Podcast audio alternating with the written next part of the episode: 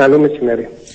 Πού στέκεται ο σύνδεσμος γονέων μέσης εκπαίδευσης σε σχέση με την προβολή του βίντεο? Εμείς έχουμε εικόνα και θεωρούμε ότι πολλά πράγματα εν πολλής είναι υπερβολικά. Για πείτε μου, πού είναι υπερβολή? Το μάθημα, ο εκπαιδευτικός έχει τη δυνατότητα να προβάλλει είτε βίντεο είτε να παρουσιάσει και κάποιο υλικό για να βοηθήσει μια συζήτηση που θα δεξαχθεί με την τάξη επί του μαθήματος. Συγκεκριμένα εκπαιδευτικός έκρινε ότι έπρεπε να προβάλλει το συγκεκριμένο το βίντεο. Άρα ήταν καθαρά πρωτοβουλία δική της. Ναι.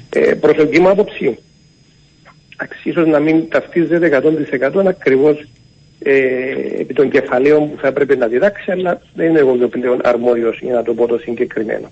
Ναι. Υπάρχει το μάθημα, είναι και στη σελίδα 88, το διαβάσαμε, που αναφέρεται στα δύο φύλλα. Στην ουσία το μάθημα επικεντρώνεται στην ακολουθία του γάμου. Μάλιστα. Και λέει για την συνένωση των δύο φύλων και για την οικογένεια. Και στην ουσία καταλήγει πως πρέπει να σέβεται ο άντρας τη γυναίκα και η γυναίκα τον άντρα σε ό,τι αφορά τα του γάμου. Το συγκεκριμένο το βίντεο που να σημειώσουμε ότι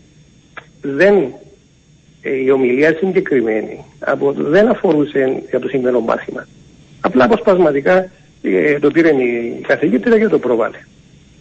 Εντάσσεται και μέσα κάποια πλαίσια, θα μπορούσε να γίνει και ένας γόνιμος συζήτηση για διάλογος εκεί, μετά συντάξει και κάπου εκεί να λήξει το θέμα. Από την άλλη... Ναι, απλά ήταν και ένα βίντεο, το είδατε κι εσείς, που είναι ακραίων θέσεων, έτσι, δεν είναι θέμα να συζητήσουμε. Δεν είπα με την ύλη, το μάθημα ύλη στην ουσία. Δεν έλεγε αν πρέπει... να επιτρέπεται και αν είναι σωστό να έχουμε... είναι άποψη μου η Εκκλησία λέει έτσι, δηλαδή δεν υπήρχαν αυτές. Δεν ήταν μέσα. Να πω ότι ταυτίζεται 100% με την Λέλη. Ας πούμε ότι ήταν μια άστοχη επιλογή. Ναι. Να το θέσουμε έτσι. Άρα να ξεκαθαρίσουμε πρώτο ότι δεν ήταν γραμμή του Υπουργείου ή υπάρχει μέσα στην ύλη ή δόθηκε αυτό το βίντεο για να δοθεί σε όλα τα σχολεία. Ναι. Δεύτερο, εάν ο καθηγητής δικαιούται να βάλει κάποιο υλικό για να βοηθήσει, εμείς το επικροτούμε και θέλουμε το μάθημα να είναι ζωντανό και να γίνεται συζήτηση. Ναι. Τώρα, αν η επιλογή συγκεκριμένη ήταν η ορθότερη, δεν ήταν κάτι μας. Όμως, όλος ο άλλος που δημιουργήθηκε μετά, θεωρούμε ότι είναι και υπερβολή. Τα παιδιά είναι 17-18 χρονών στην τρίτη ηλικίου. Δεν σημαίνει ότι συμφωνούν με τα πάντα τα οποία πρέπει να τους αναπτυχθούν. Είναι μαθήματα και θεωρητικά τα οποία... επιδέχονται και διαφόρων ερμηνεών επί των θέσεων, δικαιούνται να διαφωνήσουν οι μαθητές και μέσα από ένα γόνιμο διάλογο και συζήτηση διαμορφώνεται στο τέλος της ημέρας. Αυτό θα ρωτούσα, δεν ξέρω αν μιλήσατε με τους μαθητές. Αυτή η διαφωνία των μαθητών είναι ότι πήγαν στους γονείς τους, αντιλαμβάνομαι, για να φτάσουν και οι γονείς σε καταγγελία με ιδιαίτερη ένταση. Υπήρχε μήπως η μη συζήτηση, δηλαδή ή συζητήθηκε, τους δόθηκε η ευκαιρία να πούν την άποψή τους, τι γίνεται?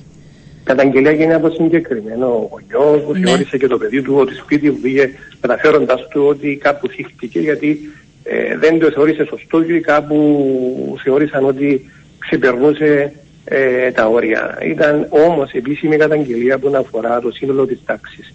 Οι οργανωμένοι μαθητές δεν αντέδρασαν.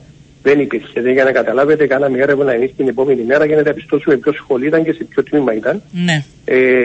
Δηλαδή δεν ήταν κάτι που έγινε σε άλλους μέσα στο σχολείο. Όμως, ο κάθε ένας έχει τη δικά του δικαιώματα και ελευθερίας και της έκφρασης, τα δικά του τα πιστεύω και τα όρια που έχει ο καθένας, τα οποία πρέπει να σέβονται όλοι. Και πρέπει να δούμε και σε αυτή την ηλικία τα παιδιά μας, στα 17 και στα 18, πόσο ευαίσθητα είναι σε αυτά τα θέματα, έτσι. Δηλαδή πρέπει να αντιλαμβανόμαστε. Είναι και πολύ πιο όρημα από ό,τι εμείς υπολογίζουμε ότι είναι τα παιδιά. Είναι 17 οι μισοί και μαθητές της Γάμμα Λυκείου τώρα που μιλάμε έχουν κλείσει και τα 18. Ναι. Αν δεν τους έχουμε εμπιστοσύνη, εγώ είπα αυτές τις μέρες που είπα για τη συμμετοχή υπερβολής ότι εδώ οι μαθητές και του Πλάτωνα και του Αριστοτέλη και σε πολλά σημεία διαφωνούσαν μαζί με τους δασκάλους τους. Ναι. Μα είναι ωραίο να υπάρχει και διάλογος και διαφωνία και κριτική. Είναι πολύ σημαντικό αυτό. Στην έρευνα που κάναμε, αν η καθηγήτρια αρνήθηκε την οποιαδήποτε συζήτηση και ήταν απόλυτα δογματική και κάθετη, και δεν πήραμε τέτοια πληροφόρηση. Τώρα, εμείς θέλουμε τους καθηγητές μας, δεν θέλω να καλύψω κάποιον. Θα μιλήσουμε μετά και οι καθηγητές, Όμως οι καθηγητές, εμείς θέλουμε να έχουν τα μαθήματά τους, ειδικά αυτά τα μαθήματα τα θεωρητικά, να είναι ζωντανά μαθήματα. Όπως η ιστορία, το μάθημα των θρησκευτικών, να μπαίνουν κάποιες απόψεις κάτω και να γίνεται ένας γόνιμος διάλογος μέσα στην τάξη. Άλλως προς τι τους χρειαζόμαστε τον καθηγητή στην έδρα, τους στέλνουμε τα βιβλία τους μαθητές, να τα παπαγαλίζουν επειδή να γράφουν εξετάσεις. Άρα όμως... θεωρείτε ότι το συμβάν δεν έπρεπε να πάρει διαστάσεις? Στο βαθμό που πάει να εξελιχθεί, θεωρώ ότι είμαστε υπερβολικοί. Δηλαδή, κάλλιστα θα μπορούσε να υποδειχτεί ότι το συγκεκριμένο βίντεο δεν θα ευνοούσε τόσο την ύλη του, το τι γράφει μέσα το βιβλίο. Από την άλλη, δικαιούνται και μαθητές να πάνε να αντιδράσουν και να πούν ότι ή οποιοδήποτε, έστω και ένας μαθητής ακόμα. Ναι. Δεν αντιδράσει, ελευθερία έκφρασης. Έτσι είναι. Και εδώ να δείτε τα μηνύματα, υπάρχει από το γιατί κάνουν θρησκευτικά στα σχολεία μέχρι με κατηγορούν γιατί είπα ακραίο το βίντεο και χρησιμοποιούν επίθετα. Δηλαδή, αντιλαμβάνομαι.